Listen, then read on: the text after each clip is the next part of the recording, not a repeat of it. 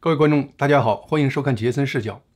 美联储主席鲍威尔在三月二十二号在由国际清算银行组织的一个会议上发表讲话。这个国际清算银行在国际金融地位举足轻重，被称为中央银行的中央银行。他的讲话核心内容有两点被广泛报道：一，比特币等加密资产也许可以成为黄金的替代品，但不可能替代美元；第二，美国央行在谨慎而透明地探索发行自己数字货币的这个道路。具有世界金融界第一影响力的美联储主席，居然针对比特币这类加密资产的进攻而特意为力挺美元的国际地位而发声，这本身就令人震惊。更令人震惊的是。鲍威尔居然表示，比特币这样的加密资产也许可以成为黄金的替代品。这个传统金融界的大佬居然说出这样的话，是什么逼迫他产生这样的思维非要？是比特币和黄金在2021年年初通胀压力下出现的此消彼长的现象吗？还是有什么更深的背景？我这里提的加密资产，英文是 crypto assets。比特币就是其中最著名、最有代表性的一个。那么，加密资产中大家最熟悉的就是加密货币。目前大约有九千多种加密货币。单单加密货币这一类加密产品，全球目前的市值总量已经达到一点六万亿美元，其中比特币的市值占了整个市值的近百分之六十。当然了，加密资产这个概念一直是一个两极分化的话题。一方面是他的发烧友人群，那是一个热情爆棚的追捧人群。这些人或者是出于投资回报的原因，或者是出于对其背后加密区块链技术的热衷。而与此对应的是另一个人群，对其嗤之以鼻，感觉整个领域近似是一个骗局。但是，加密资产的相关概念在近期已经从一个发烧友人群，越来越进入我们大众的视角。刚才我谈到的美联储主席鲍威尔最近的讲话，就是这个概念在向大众生活蔓延的一个实例。那么，加密资产的概念比加密货币其实更广泛，它除了包括加密货币以外，加密资产的概念中还包括其他的哪些产品呢？加密资产的相关内容非常庞杂，而且它的概念跨越技术和金融多个领域，这一点也使得。我们很多人很难迅速的理解它。那么，人类出现的任何事情，其实都是由众多力量博弈的结果。你会发现，人类的有些东西转瞬即逝，而有些却从无到有，然后登堂入室。人类目前很多发展方向都令人困惑。在过去这半年，我越来越感觉，似乎有一个无形的力量在把加密资产这个概念和背后的技术往人类的主流生活中推。那么，加密资产这个方向好像从来都不缺钱。例如，最近我发现我们当地超市中居然都设立了一些像银行取款机一样的比特币兑换设备。虽然我从来没有看见有人用它。它的存在就更像是给人的潜意识强行注入一个概念，这个概念是什么？就是不管你接受不接受加密资产这个概念，加密货币已经大众化到了你的生活里。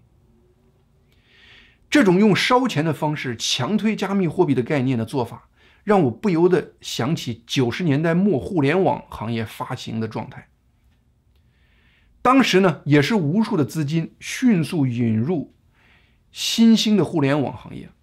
不管是谁开发一个任何无意义的网站，在没有任何实用价值展现的情况下，都会被估值数百万、上千万的价值。虽然最终那个 dot-com 泡沫是爆掉了，但是那股热情引来的大量资金涌入的那个疯狂。却客观上加速了互联网行业在这个初期的快速发展。在整个互联网行业泡沫爆掉之后，在无数互联网小公司倒闭的废墟上，一些长期主导人类生活的大型互联网公司，你就比如说谷歌、雅虎、eBay、Amazon 等公司，从此确立起来。那么人类也由此进入了互联网时代。当然，我这么说并不是说加密产品这个领域一定会走出和互联网行业同样的轨迹。对此，我们现在还是不知道的。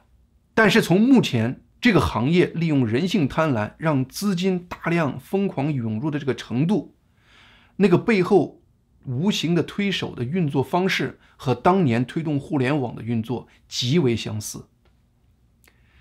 不管我们每个人对于加密资产的个人感受如何，这个概念却越来越被强推到我们面前。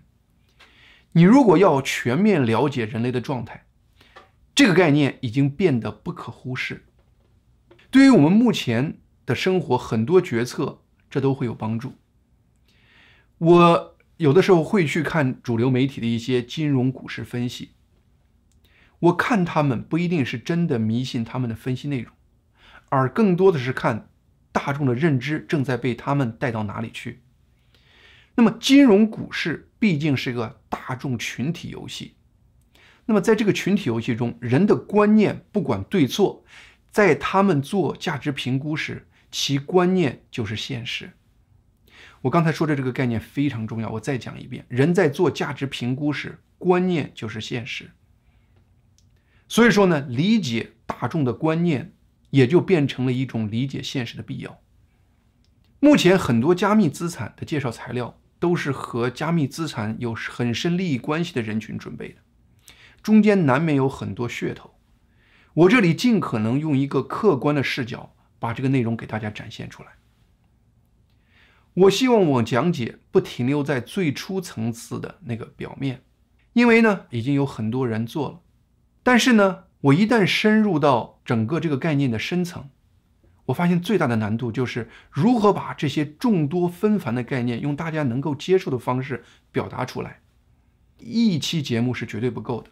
对于这个话题，我会分两期节目来分别谈。那么这一期呢，是我开个头，解释一些大概的背景。那么下一期呢，再深入介绍。其实我在二月十三日和二月二十日的节目中已经谈了比特币的一些内容。如果没有看过那期节目的，我推荐你看一看，其中一些重要概念我今天就不再重复了。今天的节目，我准备就以目前市场排行第二的加密产品以太坊为核心，来跟大家稍微深入谈一下整个加密产品，并提供一个接生视角。我们为什么要以以太坊为重点，扩展大家对于加密产品和它背后的技术的认知呢？大多数人对于加密产品主要是关注加密货币这个概念，你比如说比特币、以太币，还有其他的许多各种各样的加密货币。但是呢，这些加密货币背后支撑的却是加密区块链技术，那才是真正推动他们的因素。加密资产中。这种加密的名字其实就来自于刚才我说那个加密区块链技术中的这个加密。每个加密币背后的技术也决定了它们各自的属性和特点。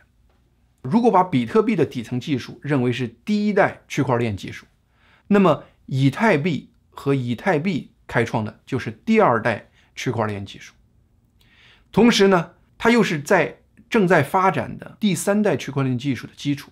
所以说呢。以太坊和以太币其实就有这样的一个承上启下的作用，所以呢，以以太坊为核心来讲，能够更便利的给大家一个承上启下的多重视角。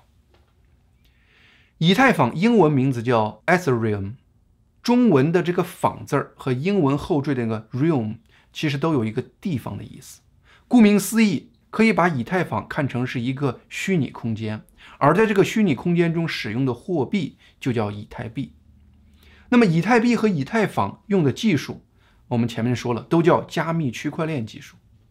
比特币用的是第一代区块链技术，你可以把它简单的理解成一个就是长长的记账清单，然后你把这个清单分成一组一组的，每一组都是一个区块。然后把这些块加密之后连起来，就形成一个区块链。换言之，第一代区块链其实就是一个链起来的长长的数据库。而且呢，这个长长的交易清单转成的这个区块链是在互联网上许多计算机都存储的，而不是只存在一个中央服务器中。因为呢，这个区块链不是在一个中央服务器这个存的管理的，所以说呢，这个区块链呢就有另外一个概念叫去中心化这个概念，就是你没有一个中心，到处存的都是。这个去中心化的话呢，这个概念就变得非常重要。它事实上呢，就跟把政府撇开了，把大的银行机构撇开了。以太坊用的是第二代区块链技术，在这一代技术中呢，每个区块链中存的不单单是简单的交易记录，而且可以是一个一个用特殊的计算机语言写的程序，来完成一些有判断条件能力的功能，简称叫做智能合约功能。你比如说呢，有一个租客，他在指定的账号给了房租之后，才可以给这个。租客发出开这个房间的密钥，那么刚才我描述的这样的一个逻辑过程，就可以用以太坊上面的一个智能合约来实现，有一个判断条件，然后执行一个命令。以太坊为了执行这个智能合约，还专门实现了一个可以执行这个区块链里头程序的这种特殊的这样的一个机制，呃，专业术语叫虚拟机，我们这里就不细讲了。这是对区块链技术一个革命性的改变。区块链已经从第一代一个静态数据库的概念，变成了一个可以运行特定程序的一个智能平台。这个改变，打个比方，就好像是第一代就像是个记账本，而第二代就像是给你一个计算机。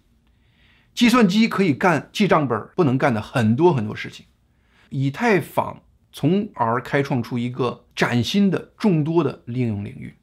但是呢，以太坊创世之时就规定了，你要利用以太坊进行交易或者完成一项服务，你比如说刚才我说那个交房租的那样子一个智能合约，你必须给以太坊缴纳服务费。这个服务费又被以太坊称作动力汽油。这个动力汽油也就是我们刚才谈到的以太坊这个空间中用的以太币。这样一来的话呢，以太币就成了你要在以太坊里做任何事情的货币。这一点对以太坊的日常运作非常关键。那么，以太坊的日常运作，包括对于每个交易或者智能合约的处理，都是靠在全球各地成千上万的挖掘机来执行的，也把它叫挖矿机。我们叫这些计算机挖矿机。其实他们就是以牟利为目的，自愿成为以太坊核心网络骨干的那些计算机。以太坊对于每次服务收取的服务费，目前呢都用来给这些挖矿机的报酬了。但是呢，这些服务费其实只占这些挖矿机收入大概百分之五十的部分。这些计算机之所以被叫做挖矿机，还不是因为它收这个费用，更是因为它的主要收入是来源于。他们成功的给区块链加上一个区块之后，以太坊就会产生一个新的以太币奖励给他们。如果把以太币看成黄金，那么这个产生新以太币的过程就像是挖掘出黄金的这样的一个过程。所以呢，这个过程就被通常称为挖矿。那么通过挖矿挣新产生的这个加密货币来牟利，就这一点来说，以太坊。和比特币的运作基本是一致的，不管是以太坊还是比特币，他们目前挖矿的过程都要消耗惊人的运算量和巨大的电力来完成。这个消耗的电力有多么惊人？就在今年二月份，英国剑桥大学有一个研究报告显示，每年比特币就比特币挖矿所消耗的电力大约是一百二十一点三六太瓦时。如果按国家排序，专门用来挖比特币所耗的这个电量，在全球各个国家里能排第三十名，超过现在有四千五百万人的阿根廷的全国用电量。我们前面讲过，一个区块链的一个区块，其实里头装的就是一一批交易或者是一批智能合约。其实要完成处理这一批交易或者智能合约。这个处理本身是非常非常简单的，就是我们一般的计算机都可以在一瞬间就全部完成。那为什么要以太坊和比特币挖掘的过程呢？要耗费这么巨大的电量和计算量呢？简单用一句回答就是：这是不信任人的代价。此话怎讲？因为区块链的运行是在刚才我们说了是无中心管理，是一个全匿名、自动进行的。那么在这样的情况下，我们常规生活中进行交易的时候，人和人之间、人和某个机构之间的信任是不存在的。加密产品技术的一个核心思路就是通过计算机算法来解决不能对人信任的这个问题。那么基本思路是什么呢？就是我有这一批交易。所有挖矿机都对这批交易进行处理，然后呢，处理完了以后，看大多数挖矿机同样的处理结果是什么，那么呢，我们就把这样子处理结果认可成我们最后的处理结果，也就是形成新的那一块区块里头所存储的这个交易。那么这一批交易，所有挖矿机都处理完了，然后所有挖矿机之间把结果对一对。保证大家都一样，难道不行吗？回答是不行。原因呢？一方面是我们知道成千上万的挖矿机之间，如果你让他们之间把产生的这些结果再互相传递一遍，对于整个网络的负荷会非常大。但这还不是主要原因，更重要的原因是，因为刚才我说了，处理这一批交易或者智能合约的这个过程实在是太简单了。每个计算机都能瞬间完成，你根本就没办法区分出是哪个计算机先算出来的结果，从而呢，你就不知道把新产生出来的这个加密货币应该奖励给谁。这样一来的话呢，整个挖矿机的这个奖励机制就崩盘了。你没有奖励机制，就没有挖矿机愿意给你干活了，那么整个这个系统也就崩了。为了解决这个问题，目前加密货币。大多引入了一个非常消耗电量的这个猜谜游戏。我们前面说了，真正处理这批交易非常简单，一般的计算机不到零点一秒都能完成。剩下大量的时间，你比如说在比特币之中，大概有十分钟的时间，各个机子都在干啥呢？它其实呢都在盲目的做一个猜谜游戏。比如说我们现在屏幕上显示的，在这批交易已经处理完了情况下。那么每个挖矿机现在都在干啥？它在先是产生一个随机数据，然后呢，把这个随机数据和处理好的那批交易的结果放在一起，用一个数学公式生成一个叫做总结数。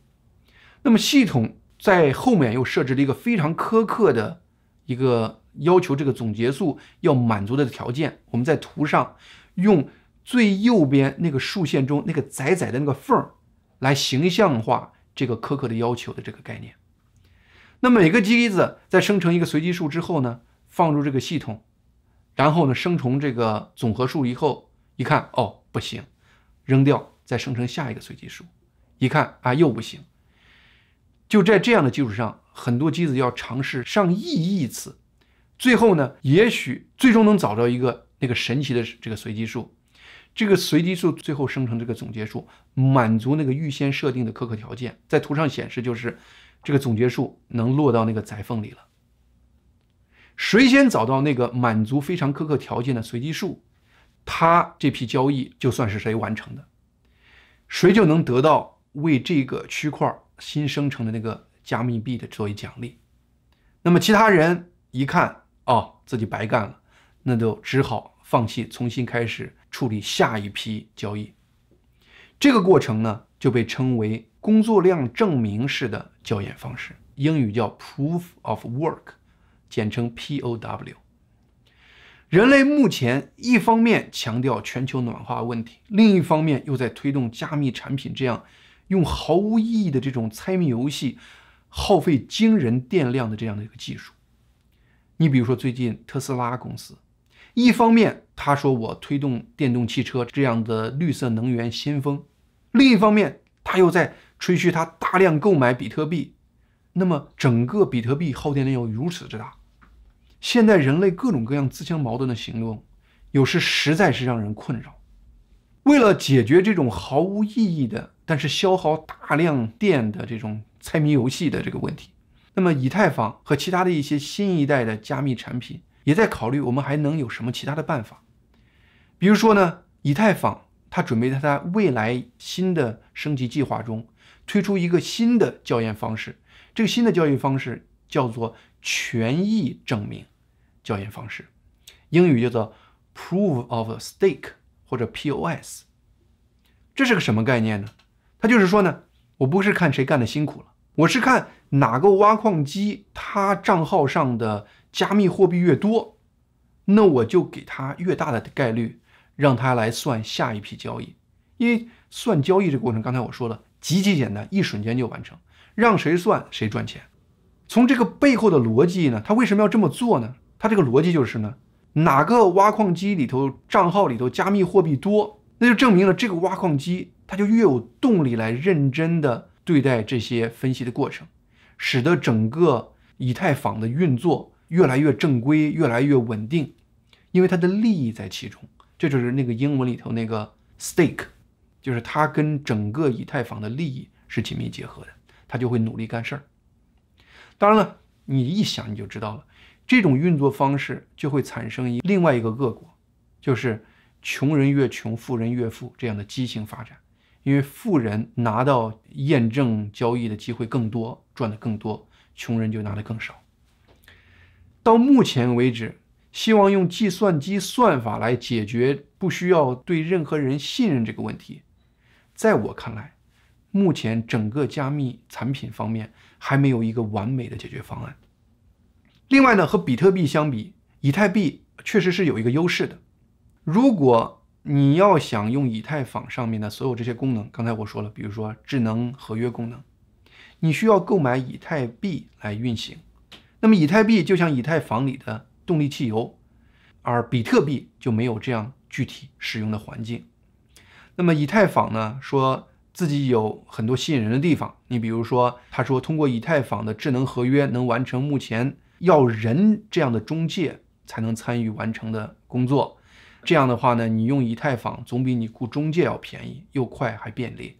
而且的话呢，整个交易过程完全是无中心的，没有第三方监控的实施，隐私性也很好。所以呢，有人声称呢，以太坊这个为代表的第二代区块链技术，把整个互联网从自动信息传递的一个网络，升级到了一个自动价值传递的这个网络。我感觉这个说法是就是有点意思，但是也有故弄玄虚的因素在里头。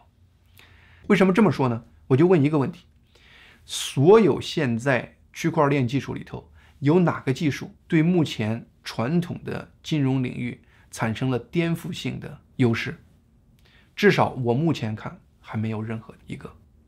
而且呢，以太坊刚才它声称的低服务费这个优势，因为今年以来以太币单价的暴涨，也在迅速的消失。屏幕上显示的是从二零一七年七月以来，以太坊平均服务费用。你可以清楚的看到，从二零二一年一月十八号以后，以太坊平均服务费每天都超过历史高峰的五块七毛钱。有时甚至高到三十五美元以上。更可怕的是，它很大的波动，这种不确定性在金融付账上是非常非常不方便的。而且呢，这里表示的我们知道它是平均值，那个最高值的波动可能是更难预料的。这些因素加一块，事实上呢，使得用以太坊来传递价值变得非常有挑战性。当然了。加密产品领域也意识到这一点，他们也在试图用技术和其他方式来解决这些问题。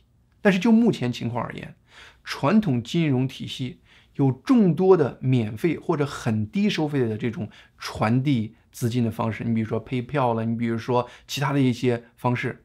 加密货币在这些领域声称的优势是很难被我接受的。